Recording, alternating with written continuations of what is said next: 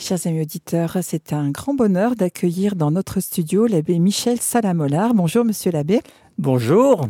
Merci d'être venu depuis le Valais jusqu'ici à Lausanne pour animer donc votre émission Préfère la vie pour tous. Quel sera le thème aujourd'hui de votre émission? Aujourd'hui, nous allons parler de, l'expérience du suicide ainsi que des, soins palliatifs. Et puis, je terminerai par une petite euh, proposition.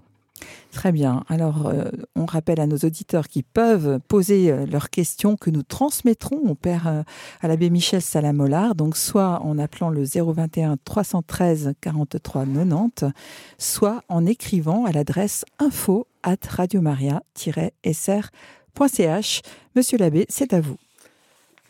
Bonjour à vous, auditrices et auditeurs de Radio Maria Suisse Romande.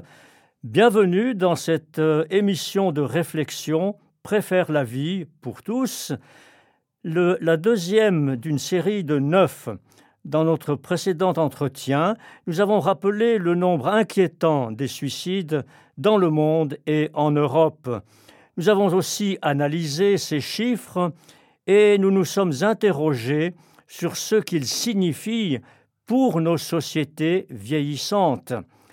Nous avons surtout mis en évidence la grande espérance, l'immense énergie qui a permis à l'humanité depuis toujours de poursuivre son aventure et de se développer malgré toutes les épreuves. Oui, préfère la vie, telle semble bien être la devise ineffaçable, inscrite non seulement dans la Bible, mais dans le cœur de tout être humain. Aujourd'hui, nous réfléchirons donc à la réalité du suicide. Le mot suicide est composé de deux racines latines. Sui désigne soi-même et cide vient d'un verbe latin qui signifie tuer. Il s'agit donc d'un homicide commis sur soi-même, la mise à mort volontaire d'un être humain. Quelles que soient les intentions des personnes concernées, cette réalité ne change pas. Tout suicide, assisté ou non, reste un homicide. À ce titre, le suicide ne saurait donc être banalisé ni considéré comme une mort semblable à n'importe quelle autre mort, ni présenté comme une simple délivrance, encore moins comme un soin ou une assistance parmi d'autres. Au-delà de ce fait brut et élémentaire, essayons maintenant de mieux comprendre en quoi consiste l'expérience vécue du suicide. Nous verrons ensuite quels, sont les moyens de prévenir ces morts violentes et prématurées. Puis nous insisterons sur la meilleure façon de venir en aide aux personnes malades ou âgées par des soins palliatifs de qualité mis à la portée du plus grand nombre. Abordons sans tarder notre question de fond. En quoi le suicide diffère-t-il d'une mort naturelle? De la mort en général, nous ne savons pas grand-chose, avouons-le. Nous reviendrons sur ce thème dans, notre émission du mois de mars prochain.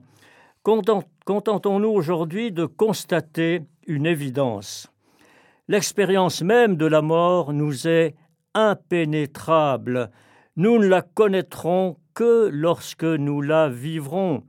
En attendant, tout ce que nous voyons et connaissons, c'est la fin de la vie, qui est encore de la vie, les dernières années, les derniers jours, les dernières minutes. Le trépas lui-même nous échappe. Prudence et humilité s'imposent devant le mystère de la mort, d'autant plus quand il s'agit de suicide. Est-il possible tout de même de dire quelque chose de vraisemblable concernant l'expérience vécue de la mort et de cette mort-là par suicide? Nous pouvons en tout cas émettre quelques hypothèses. Considérons pour commencer la réaction profonde de la plupart d'entre nous face au suicide d'un proche. Cette façon de mourir nous surprend, nous choque, nous interroge. Elle ne nous semble pas normale.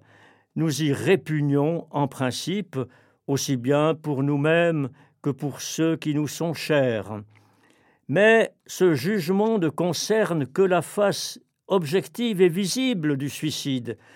Cela ne nous dit rien de l'expérience éprouvée dans sa conscience profonde par la personne qui abrège ainsi sa vie. Que peut-elle ressentir dans le tréfonds de son être? Serait-ce le bonheur d'entrer dans un espace de lumière, comme en témoignent les centaines de milliers d'individus non suicidaires ayant connu ce qu'on appelle une expérience de mort imminente. Prenons appui sur ces, expériences de mort imminente, documentées aujourd'hui à travers d'innombrables témoignages dans le monde entier. Il s'agit de personnes qui ont en quelque sorte frôlé la mort sur une table d'opération. Elles ont vécu, disent-elles, une sortie momentanée de leur corps, puis la traversée d'un tunnel, l'entrée dans une autre réalité douce et radieuse, la rencontre avec un être de lumière, le sentiment d'être accueilli et aimé avant le retour forcé, souvent regretté, dans leur corps et dans le réel ordinaire. En somme, ces rescapés ont éprouvé comme un dédoublement de leur être, leur conscience était absente de leur corps, mais elles voyaient ce corps, leur corps, d'en haut, percevant ce qui se passait et se disait dans la salle d'hôpital où des soignants s'affairaient autour de leur corps apparemment inanimé. Quelle que soit l'explication scientifique de ces phénomènes étranges, il nous offre peut-être une piste pour penser quelque chose de la mort vécue ou du moins approchée. D'autant plus que ces expériences ont très souvent changé la vie des personnes qui en sont revenues. L'amour dont elles ont la conviction d'avoir eu une révélation particulière continue de leur faire signe.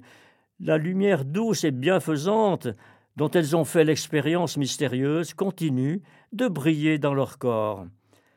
Que penser d'une telle lumière?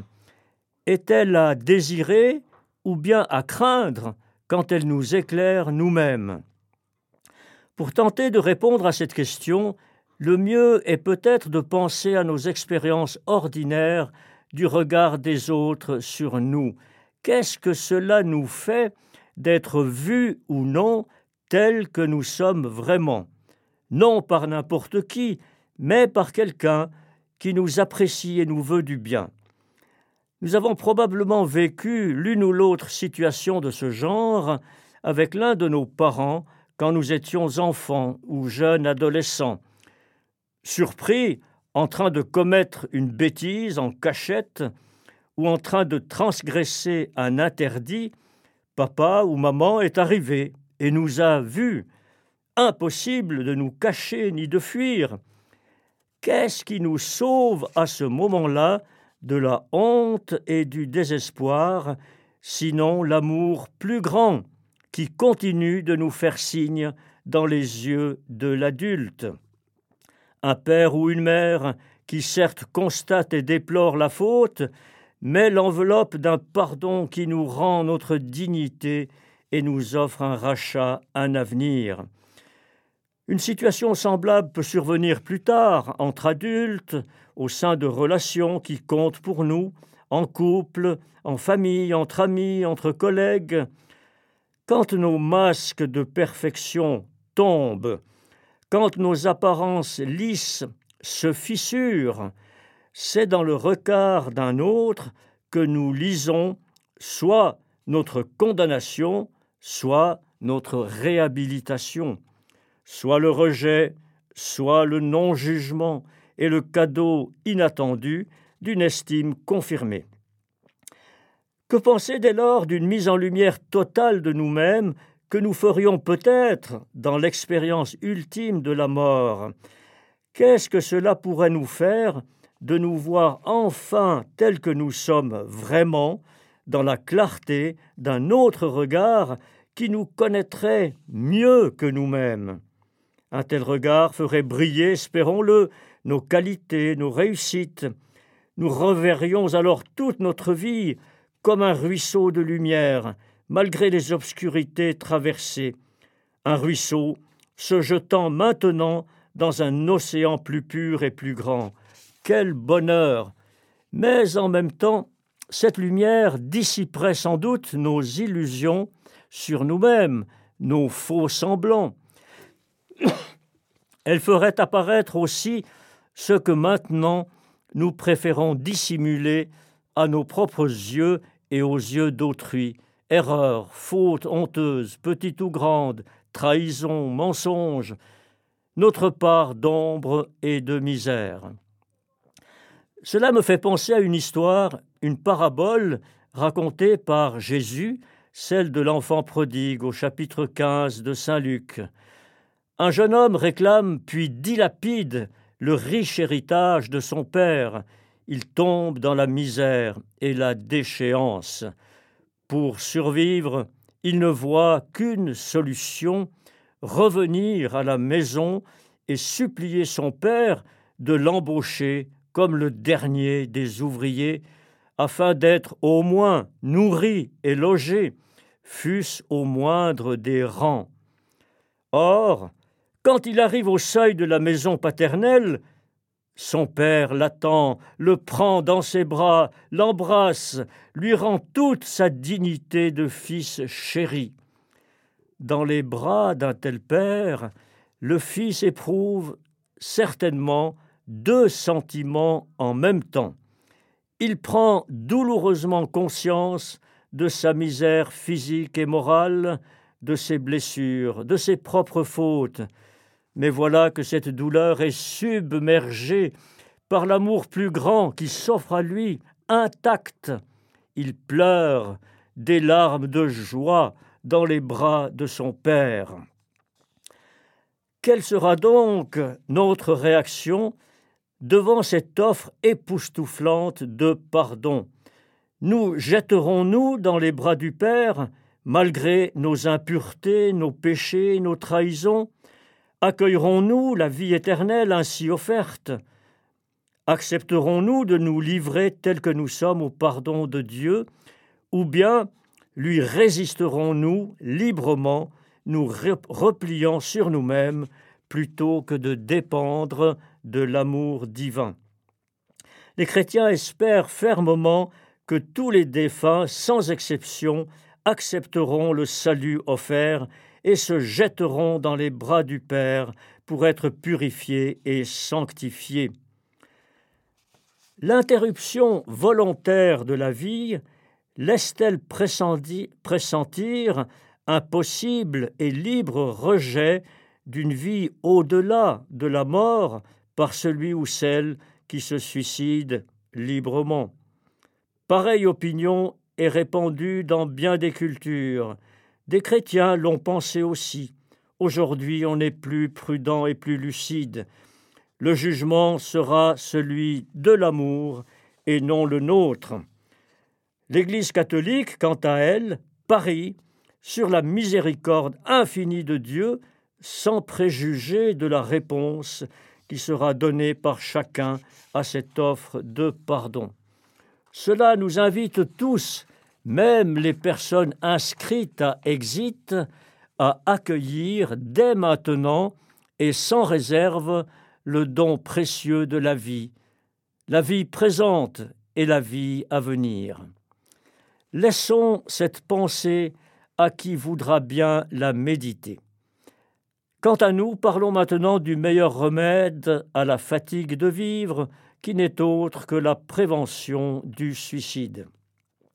Si on ne peut ni autoriser ni interdire le suicide, on n'est pas pour autant réduit à l'impuissance devant ce malheur. Nous savons d'expérience qu'il est possible de prévenir les suicides. Mettre en place et améliorer de bonnes conditions de vie pour tous, telle est évidemment la meilleure des préventions. Elle dépend non seulement de bonnes lois, mais aussi du comportement de chacun à l'égard de ses proches dans la vie quotidienne. Nous pouvons tous faire quelque chose pour que règne un tel climat autour de nous. En ce qui concerne la société civile, de nombreuses mesures publiques et privées sont déjà prises dans nos pays pour empêcher les suicides. En voici les principales selon l'Organisation mondiale de la santé. 1. Limiter l'accès aux moyens de suicide. Pensons aux armes à feu, mais aussi aux barrières ou aux filets de protection installés sur des ponts ou à d'autres endroits dangereux. 2. Collaborer avec les médias pour une couverture responsable du suicide.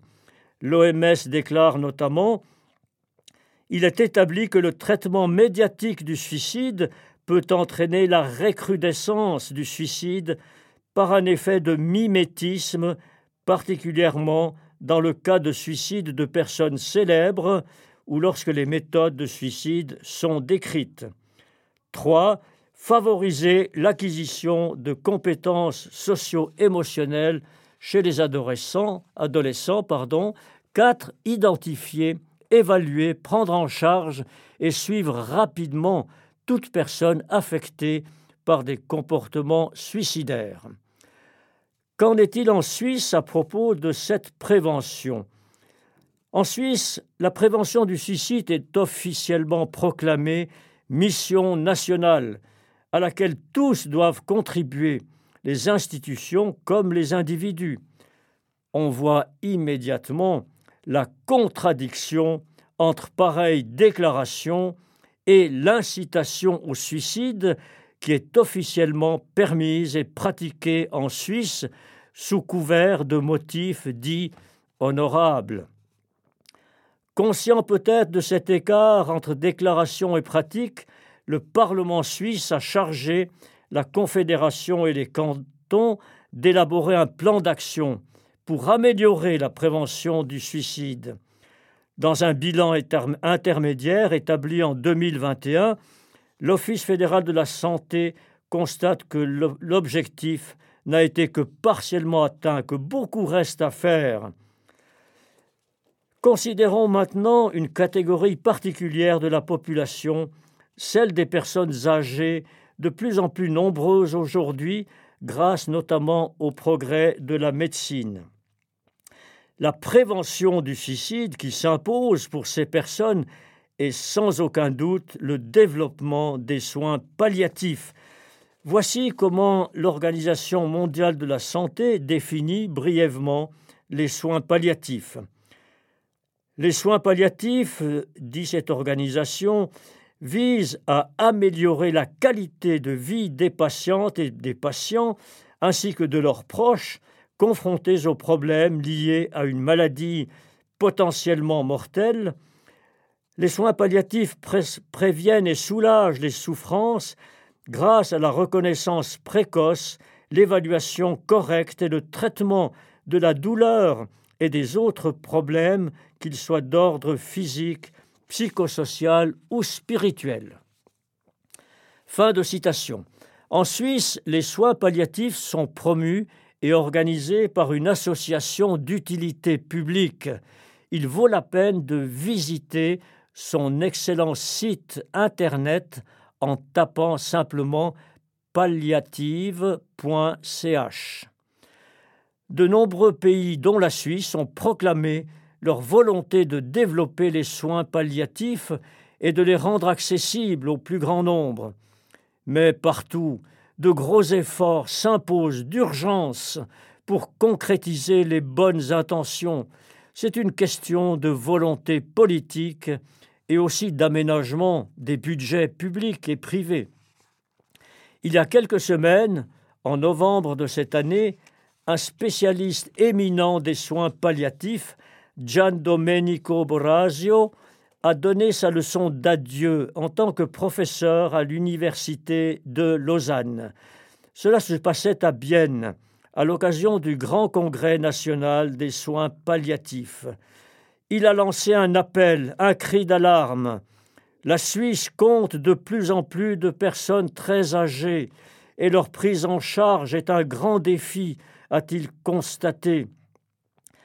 Un tsunami de mourants très âgés nous attend, a-t-il déclaré, en ajoutant ceci Ni la société, ni les institutions de santé ne sont actuellement équipées pour fournir ses soins palliatifs.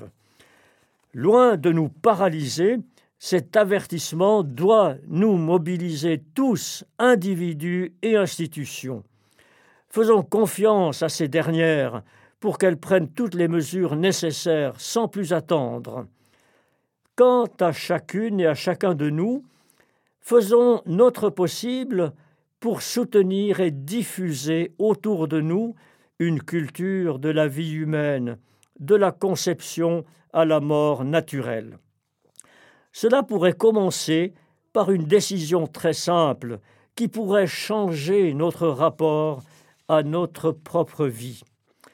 Chacun de nous, en effet, est le premier responsable de sa propre vie et donc de la préservation de cette vie jusqu'à son terme naturel. Cette vie, chacun de nous l'a reçue en cadeau, sans l'avoir demandé.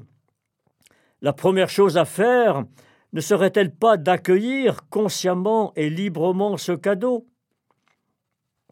Ma vie, que j'ai reçue sans l'avoir demandé, je pourrais décider maintenant, aujourd'hui, quel que soit mon âge ou ma situation, de l'épouser, de la garder, à la vie, à la mort, comme on dit, pour toujours, quoi qu'il arrive.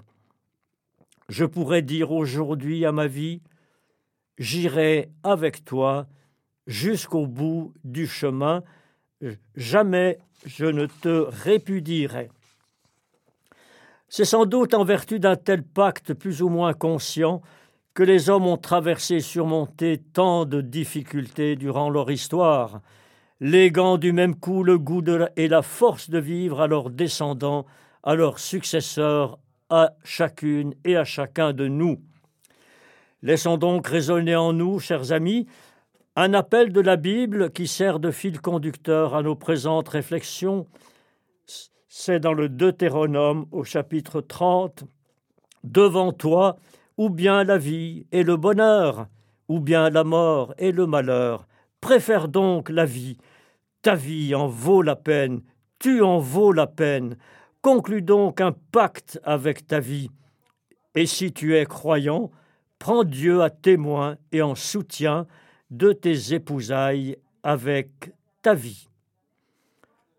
Merci à vous, auditeurs et auditrices de Radio Maria Suisse Romande. Merci de votre écoute et de votre attention.